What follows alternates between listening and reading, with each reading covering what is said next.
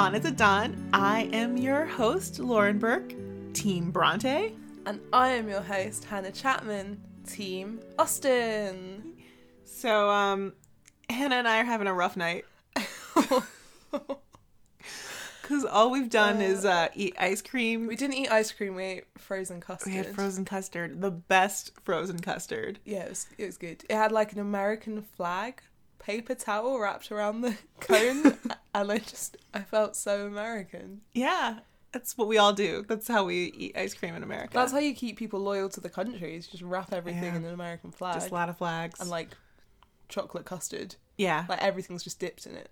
oh, so good. But now, like, we're really paying for it. Well, I mean, we're paying for the custard, but we're also paying for the Jane Austen and Bronte themed burgers that we thought would be a good idea to try and make tonight. To be honest, it wa- it actually was a great idea. It yeah, it was. It was great. Um, so this happened because uh, so my day job is in social media, and Sunday is National Hamburger Day, and so I shared this information with Hannah, and she said, "Let's make Jane Austen versus Charlotte Bronte burgers," and then we did. And it was, they were actually, they were so much better than I expected. They were kind of amazing. We just finished them, but now we are like, I doubled over in the podcast hut. I never want to eat again.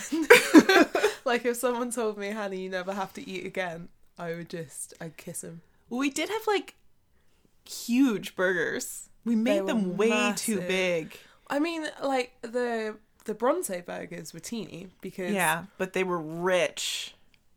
And the uh, the Austen burger was it was weighty. There was like a lot there. There's like a whole packet of Ritz crackers just crumbled into Well, we it. needed them. We really needed them. it was a wet it was a wet burger. yeah. so, okay, we should explain um, what was in, in each burger and how we sort of came up with this. Yeah. Shall I? Go for it. Okay. Go for it. So, um, when coming up with my menu this evening, Mm-hmm, I um, I wanted to. Well, I knew that the Bronte burger was going to be kind of a, a heavier burger, Yeah, yeah. and I thought, well, it's kind of fitting when you think about like what the books are like. So I wanted the Austen burger to be like homey but kind of lighter, so like a summer burger. Um, the first thing, like my starting point, was I knew I wanted to include a buttered crumpet.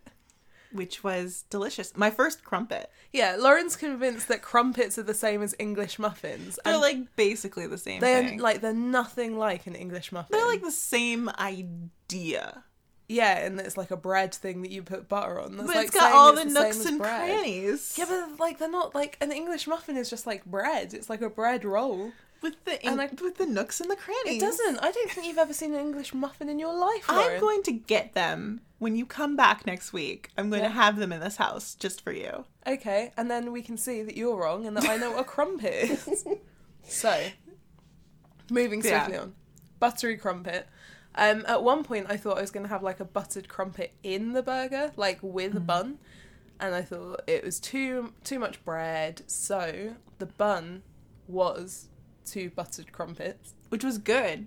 It was really good. I highly recommend a buttered crumpet as We a ov- bun. Yeah, it was a bit chewy because I overcooked them, but you They know, were still pretty good. It was good. and they were like, were they Trader Joe's buttered crumpets? no, they were like Mr. Duffy's English crumpets. I don't know got. who Mr. Duffy is. They, I just got them from this like fancy, uh, fancy, fancy grocery store Okay. near where you work. Oh yeah, somewhere in Lincoln Yeah. Square. It's also where we got um the black pudding for your Okay. for your burger. So um the actual patty, as you guys say, so Mm-hmm. the burger, the burger um, patty. I did like a chicken burger because it's light and like summery, Mm-hmm. and I wanted it to be like. I wanted it to be full of vegetables that would grow in an English garden. So it Lovely. had, it had like uh, grated carrot in it and like finely finely chopped uh, spring onion, which you guys call. It's got a different name over here. I call it spring onion. Oh, okay. Yeah, I think right. Yeah. Yeah, Don't you call it like scallions? maybe, Like rat. probably. Oh no! Oh no, Hannah's getting um. Are you getting a Bumble message? I'm not getting a Bumble message. I knew. I've sold you out. I've sold you down the river. Lauren, keep that to yourself. so embarrassing. So, uh, it had grated carrot, it had finely chopped spring onion in it, and it had celery because there was celery in the fridge. So I Yeah. like mixed all of that together, and then it was really wet. Like it was the wettest, stickiest mess you've ever seen. Yeah. And so we just started like crumbling Ritz crackers into it, and we must have gone through like a whole packet. Which is what happened in the Regency. Like that was that's yeah, period. That's, know, accurate. it- yeah, we looked it up in historical cookbook for the method, and it was like use a packet of Ritz crackers, um, and it'll be fine. yeah, Be and great. you'll be great. So I did that, but then I didn't think that was enough. I thought, you know, what, what else did people in the Regency eat? And I knew that they ate potatoes. Here's where it gets a little weird. It wasn't weird until now. It doesn't, it doesn't get weird. Like it's a great movement. So I, um, I do 14th century reenactment. Mm-hmm, Um, and they didn't have potatoes then. So I'm always like painfully aware of like when people had potatoes. Right. And they had them in the Regency. So I thought, you know, what would be great with this summer chicken meal, some potatoes. So I just Mm-hmm. stuck some potato salad in it.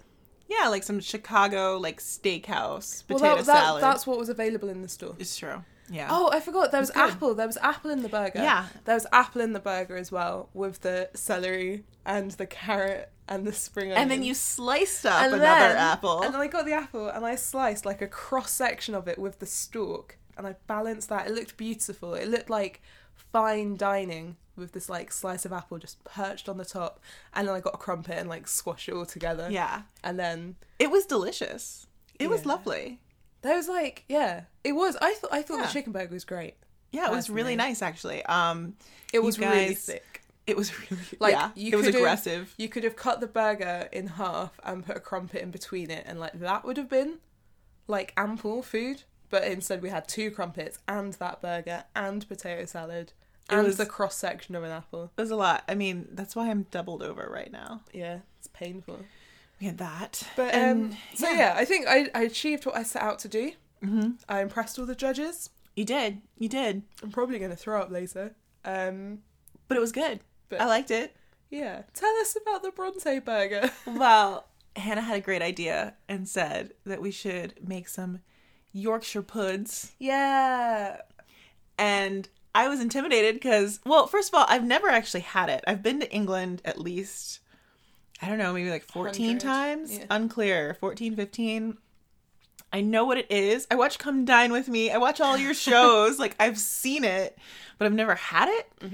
Um, because I'm always like, I'm always thrown off by the way that you guys use the word pudding.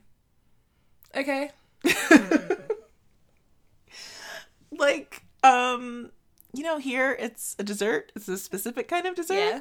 and then there it's like i don't know you just throw that word around Yeah, it doesn't always mean pudding. no Like it doesn't always mean dessert. It just sometimes means a Like, savoury thing. also. sometimes it means dessert like a steak and kidney pudding is not the same as What a steak and kidney pie. I think it has something to do with it being steamed, but I don't know.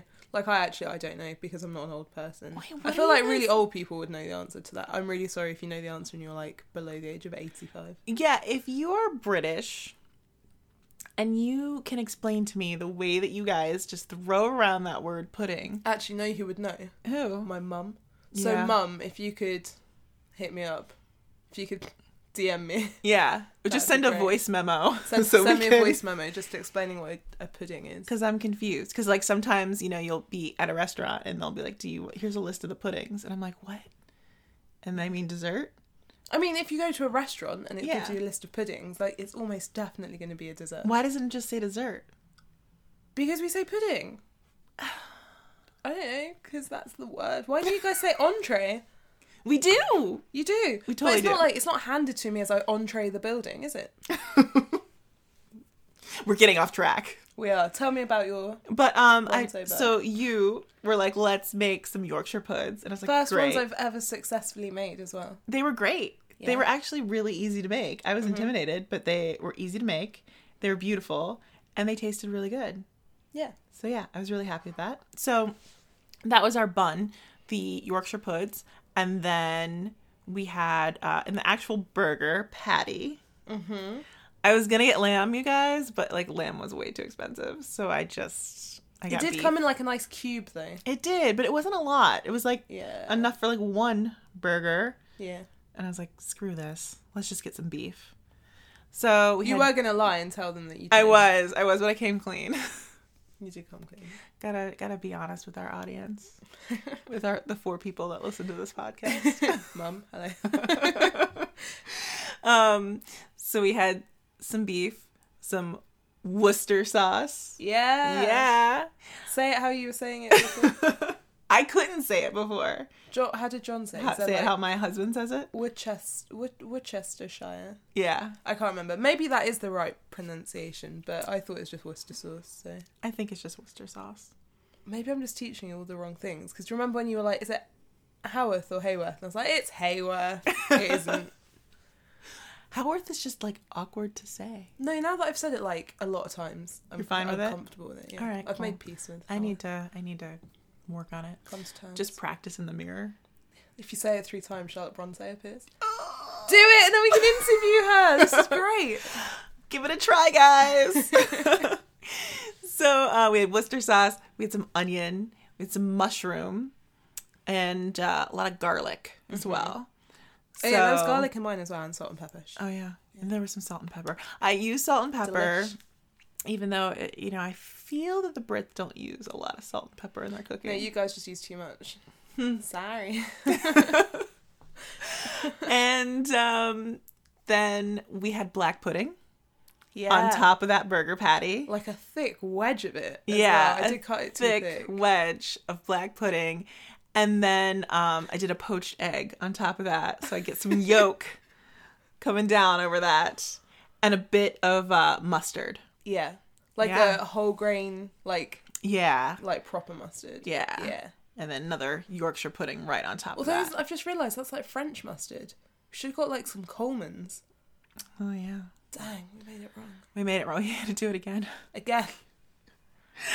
Uh, and it was good, but it was heavy. Yeah, it was. I'm really glad. So, because the Yorkshire puddings I made were like cupcake size, mm-hmm. uh, the burgers that you ended up making for them were tiny, like no bigger than the poached egg itself. And so everything was mm. kind of like this tiny little stack that you could fit in the palm of your hand. Mm-hmm. But it was so tall, you had to like. I mean, I did squash it down and get Yeah, like a did. bite through all of the layers, but that's because I eat like an animal. I had to do a fork and knife situation.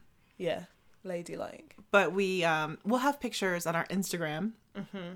and I can throw some up on Twitter as well. So at Bonnets at Dawn, take a look at our at our Bronte and Austen inspired burgers. And if you guys have any suggestions for any other like foods that we should do, um, throw them at us. In a couple of weeks, we actually will be interviewing um, a woman who does Austen inspired chocolate.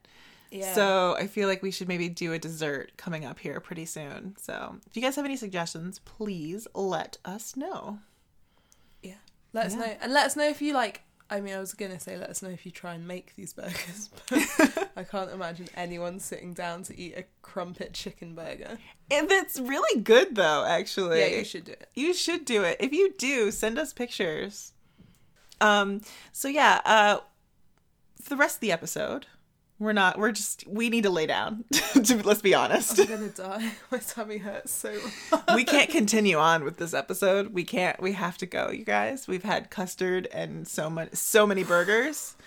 Um, but thankfully, we've taped an interview with uh, a guest, a special guest. So Hannah, tell us more about our special guest on the podcast today. Happily. So today we are interviewing Meredith Esparza. Did I say that right? Esparza? Yeah, I hope so. Meredith, So- let us know if we didn't. Yeah, sorry, Meredith. Uh, she is a music studio director and private piano instructor. She lives off the coast of North Carolina with her very own Mr. Bingley. Interesting choice, Yeah, yeah. Mr. Bingley. Not Yeah. like, not the most popular, but still a popular man. Jane Jane Bennett thought he was good enough. So yeah, I mean, he's like he is handsome in the. he's handsome and he's like happy-go-lucky. Yeah, he's just a bit stupid. Yeah, we're gonna have to ask Meredith about that. Sorry, Meredith. Uh, she is a long-time admirer of Jane Austen and an avid reader, and for more than seven years, her blog, Austenesque Reviews, has been devoted to reading and reviewing numerous Jane Austen sequels, fan fiction, and paraliterature. I do not know what paraliterature means, so that's exciting to Yeah. find that out. She loves being able to connect with readers and authors online through a shared love and admiration for Jane Austen. And you can visit her blog, Austenesque Reviews, follow her on Twitter at Aust- Austenesque. I can't say it. You got and it. on Facebook as Austenesque Reviews. yeah. So, uh, Lauren, you did the interview, so I'll leave it down to you guys. Yeah, um, I hope you guys enjoy the interview. This was great because um, I actually haven't read a ton of sort of like Austenesque fiction. Like I haven't read a lot of fan fiction. I haven't read a lot of you know the sequels. So um, it was good to get Meredith's take on this and just you know just see where I should start.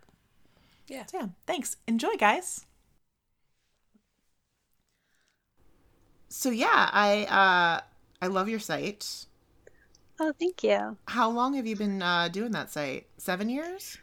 Uh, yes, I started it in September of 2009. Okay. Almost 10. Um, almost 7. No, almost 8. I know. I'm like, yeah, what year is it? I still think it's like 2015 all the time. Then I'm like, wait a minute. um, so what inspired you to start the site? um, I started um, spending a lot of time on Amazon.com, uh, com, just looking more uh, Jane Austen books to read. And at the time, there was nowhere near as many as there are right now, and um, uh, the reviews for them were kind of negative a lot. Um, Mhm. uh, it's, I guess around that time or before that time, people were kind of harsh on how dare you try to write about Jane Austen's characters or how dare you try to write Yeah. in her voice and style.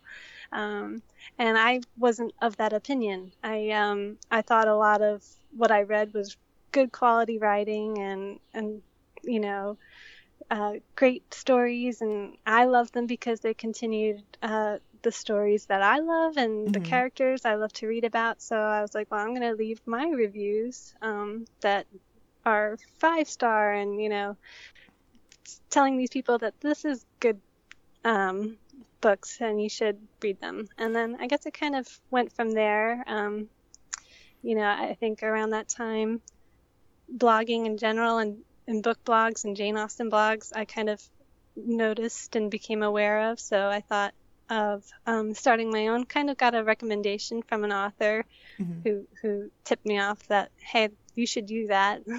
so Yeah, people are needing it, I think. Because there is a lot out there right now. And that's interesting that you said that, you know, there kind of wasn't. And then there was sort of this boom. So, this boom in the past, like, I don't know, eight years, seven years. Um, yes.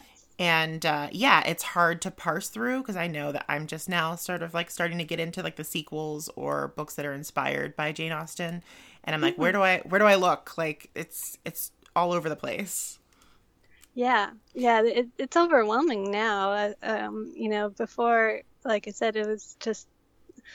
It's interesting because, like, before I guess that time period, you had like such a long span of years, and there was like there were books that kind of trickled um, out and were released, but Mhm. now nowadays they're like out of print, hard to find. So if you wanted to find like some of those older reads, it's kind of hard to track down. But as Mhm. far as newer reads, there's tons being published every month. now um what was your first like point of contact with austen like going back Um, there were, I guess, a couple points. Um, one actually was through Jane Eyre. Um, oh nice yeah, I was um, uh, taking AP literature in high school, and over the summer, Jane Eyre was um, one of the books we were required to read um, Mhm. before that class, and I loved it so much, um, much more than the other books I read um, for that class over the summer, and I felt such a strong connection to it, and I was like, I want to try to find more books like that. Um, nice. And on the reading list was Pride and Prejudice um, by Jane Austen. I have never read that before, so I think um, after Jane Eyre, I went to Pride and Prejudice. Um, but also at the same time, I made a connection with a movie that I saw, I guess maybe a couple months before, just I think coincidentally rented it from Blockbuster. There, Mhm. dating myself. Um, oh no i know i used to work at one um, I like randomly selected Emma um, with Gwyneth Paltrow. Oh yes, Um, and, and Ewan I- McGregor and his hair, his wig in that movie. yeah, yeah, and I watched it and um, had no idea it was, you know, based on a book. It just, you know, period film. It looked fun. I loved it, you know. And then when I read Pride and Prejudice and I looked at, into Jane Austen, I was like, oh, it's also Emma too, oh, by nice. Jane Austen. So that was definitely, I think, the moment it all started for me. Oh, nice. Yeah, I always like to know if it's like if it was a movie or a book, but I like that this was sort of simultaneous. I- think I'm thinking we're, we might be about the same age, and I think it was it was very similar for me as well, like my introduction. So nice. I remember that Emma well, very well. you? I actually rewatched it the other day, and um, it was interesting. It was interesting to revisit it. I hadn't seen it for at least 15 years. Oh wow. I, I can't go a couple months without seeing it. I think it's definitely special because it's my first Jane Austen film I ever watched, Mhm. but I definitely feel like it kind of helped spark the interest that led me to just being completely a Jane Austen addict. Now, who's your favorite heroine? Do you have one? It's really hard to decide. I, Mhm. I feel like I admire them all so much, and I have like different um, moods or facets that I kind of feel connected to them. So I really can't say like I'm always loyal to one. One's my you know Mhm. favorite. Um, I you know uh, of course love characters like Elizabeth Bennet and and you know Emma Woodhouse because they speak their mind, and I I'm not that type of person, so I guess I I you know You admire, that, trait. Yeah. yeah. um, but I feel like such a connection to the introverted heroines too, like Mhm. Fanny Price and Anne Elliot, because it's like, oh, you know, we have kinship with each other. We're definitely cut from the same cloth, kind of thing. Right. So when you're looking for, you know, let's say like an Austen sequel, are you like you just like picking what what sounds like the best story or do you like go by heroine or like favorite book sort of like I love Pride and Prejudice. I want to just continue this story or just it doesn't even matter. Right. Um, now that I've read so many, I definitely like to look for something that is new to Mhm. me or different. I love stories about um, all of Jane Austen's novels. Um, Pride, Pride and Prejudice is the one you will easily find the most books for. So sometimes I definitely am. Uh, my interest is piqued by ones that aren't about Pride and Prejudice because they're kind of harder to find or just Right. not as prevalent. But I like um I I like about all characters definitely new angles or seeing you know somebody give a new twist to the story. Now, before this podcast, I asked you to give me like a top 5 that you would recommend. I know it's hard, but if you're like if you're a newbie like me, like Right. where should someone start, do you think? Yeah, that definitely is a great question and um, hard for me to decide because I did do read so many, but I kind of took it like you said for someone very new to just reading um, Jane Austen fan fiction or, or looking beyond um, her novels. So um, I would say maybe kind of starting with what I did. I one of the first ones I read was Sanditon by another lady, which is um, partly Jane Austen's writing, but then it was completed by someone else. Okay. That's interesting. Okay, I like that you started there. Yeah, And then there's um, Um, there's a movie of Sanditon coming out, I've heard.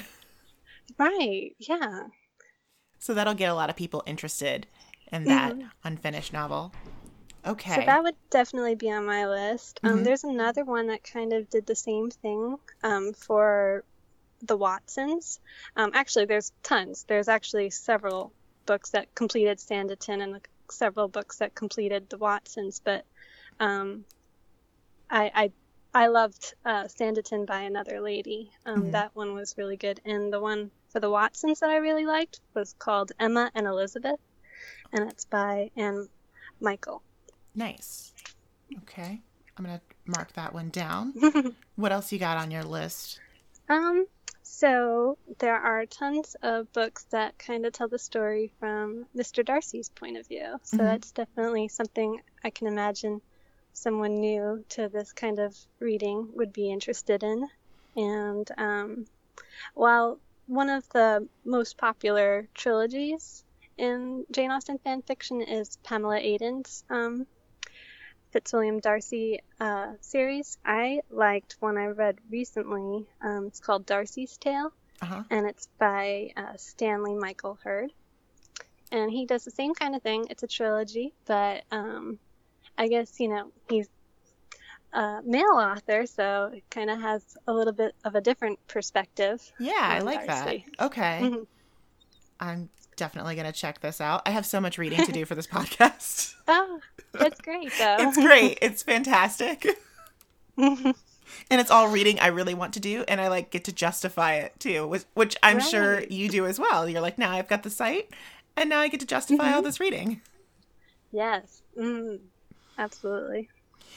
Any others you got on your list? Um, oh, so many, but I'm trying to uh, be circumspect with it. Um, how about um, I like stories that are about Jane Austen. Um, Mhm. there are quite a few that kind of make her as the main character. Sometimes she's a, a sleuth, you know, solving mysteries. There's a whole series for that. Mhm. Um, but I kind of like to focus on the romance in her life because we don't know as much about that um, as we would like. So one of my favorites is The Lost Memoirs of Jane Austen by Syrie James. Nice. Very And nice. um, that's a cool story because it's kind of taking something we have record of that Jane Austen met a man um, when she was on holiday by the sea, Mhm. but it kind of like creates this whole story that you know is hidden and nobody you know know, knew about, and the letters and memoirs about it have been Mhm. destroyed, but now they're found, kind of thing. oh, nice. So oh, I like that. it's very romantic, yeah. And actually, um, I don't know if you know, but Syrie James also wrote a similar kind of story for Charlotte Bronte. And I Really? love that one too. Yeah. Oh my God. Really good. okay, I'm going to have to read both of these now on the podcast. you definitely should. Um, Okay, that's fantastic. The one for Charlotte Bronte isn't as um, fic- fictitious because Mm-hmm. um, she did um, have a relationship with Arthur um, uh, Bell Nicholls. Is that? I think I'm Yeah. remembering his name correctly.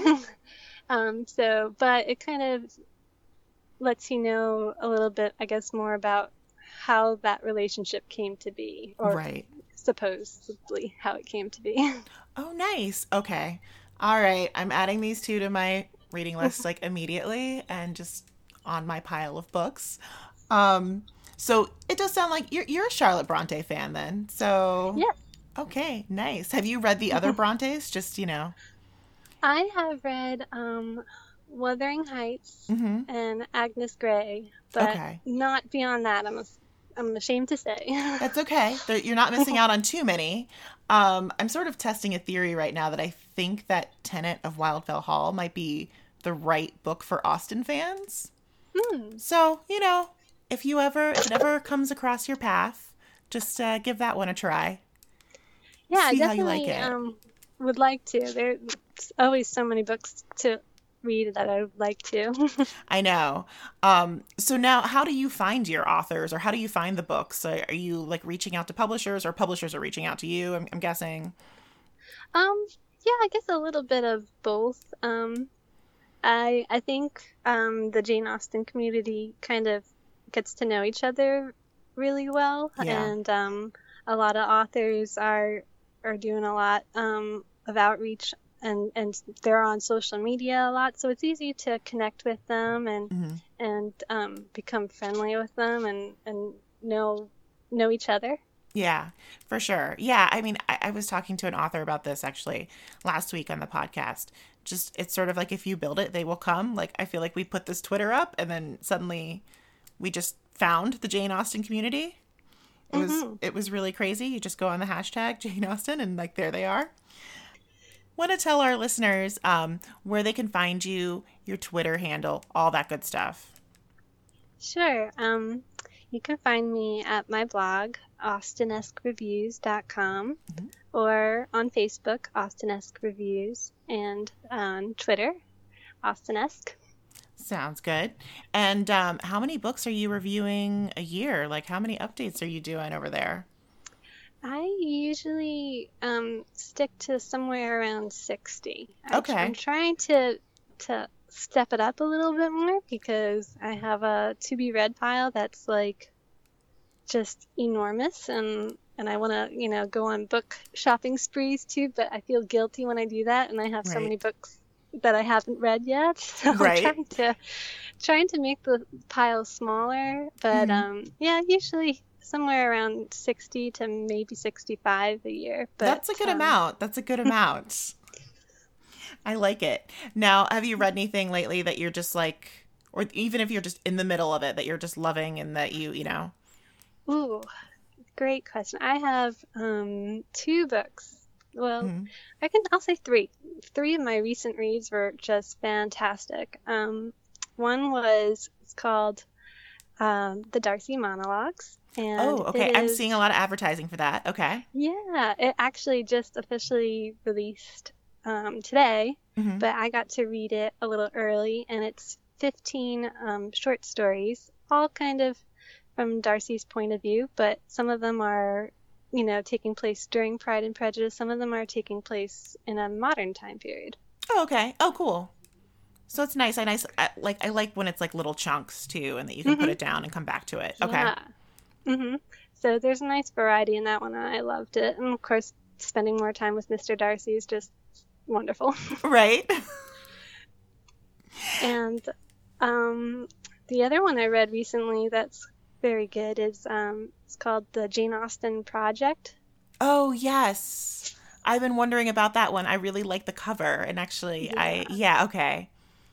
I like that one a lot. It's another one that kind of uh, takes Jane Austen and makes her a character in the story because um, there's are these um, two uh, modern day uh, colleagues that go back in time to kind of um, collect a manuscript from Jane Austen and possibly the letters that Cassandra destroyed as Ah. well. So they're kind of on a mission to like find out all the answers that we always, we are always asking about Jane Austen's life. I love that. I love anything that has to do with time travel, though.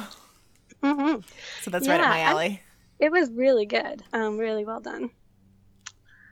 Ooh. Okay. And Yeah. What's your last one? oh, my third one actually was a young adult read. That's the great thing about like the um, Jane Austen, um, I guess subgenre hmm is that there's a, there's a lot of variety in it. You know, between anthologies, time travel, young adult. There's there's a lot of um, lot you can choose from. And this one I just read was called um, Seeking Mansfield. hmm and I loved it so much um, just because it was such a unique way to kind of capture the essence of Mansfield Park, which is not an easy thing to, you know, bring to the 21st century and update. So I thought it was really well done. And you know what? That's a harder read too. Like I, I think I remember trying to tackle that as a teenager, and I wasn't quite.